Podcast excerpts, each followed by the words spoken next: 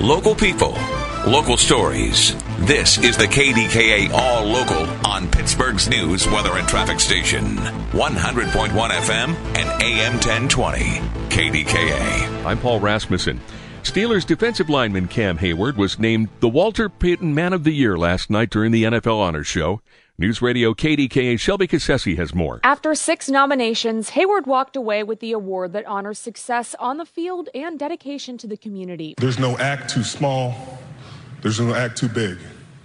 We are all trying to make a difference in so many people's lives. He created the Heyward House Foundation, supporting several initiatives in the Pittsburgh area, including Cam's Kindness Week. This year, it involved givebacks at UPMC Children's Hospital and Westinghouse football. Shelby Cassesse, News Radio, KDK. A jury has found a Vandergrift man guilty of sexually assaulting two children. With details on that, here's News Radio KDKA's Rob Taylor. 38 year old Timothy Robert Johnson was found guilty of nine felony counts, including involuntary deviant sexual intercourse, conspiracy, indecent assault, child endangerment, and corruption of minors in connection with the sexual assault of an eight year old girl, and three counts of indecent assault and child endangerment on molestation charges involving a 13 year old boy. The Trib reports the jury deliberated for five hours Wednesday before reaching their verdicts. In the case involving involving the 13 year old boy, Johnson was acquitted of nine other offenses, including the two most serious charges. Johnson remains in jail pending a sentencing hearing. Rob Taylor, News Radio, KDKA. A student in the Laurel Highlands School District is accused of making a threat against fifth grade students at Hutchinson Elementary. The district was notified of the weapon threat. State police then identified the student. All Laurel Highlands schools are on regular schedule today. The Mon Incline could reopen this weekend after being out of service for five weeks. Pittsburgh Regional Transit says the incline will be inspected today after repairs for an electrical and mechanical failure. A Mon Valley restaurant and bar is shutting its doors. After 65 years in business, the Elbow Room in McKeesport will close this weekend. The Elbow Room, known for its square pizza, was opened in 1957. The last meals will be served Sunday, starting at 3 p.m.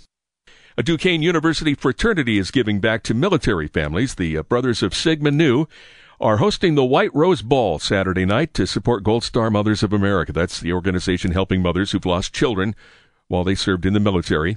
On the Big K Morning Show, Sigma Nu member R.J. Kirkwood said the fraternity was founded at Virginia Military Institute. We kind of find it very important that, you know, we give back to military families. So that's what our White Rose Ball is all about. We're just kind of trying to look for some donations to try to help these great women out. And if you'd like to help, visit their Instagram page, Sigma Nu, and then the letters D-U-Q. Pittsburgh's police union has filed a grievance over the city's settlement in the death of Jim Rogers and recently released body cam video.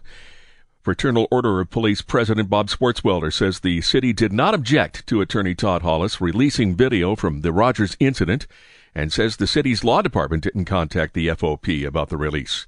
The city settled a wrongful death lawsuit with the Rogers estate for $8 million last year.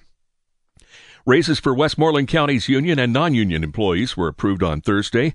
A three-year labor contract with SEIU Local 668 and Healthcare PA includes raises of about 12% this year and then another 5% during the course of the deal. A Tribune review story says the cost to taxpayers is $2.7 million. The Mon Incline could reopen this weekend after being out of service for five weeks. Pittsburgh Regional Transit says the incline will be inspected today after repairs for an electrical and mechanical failure.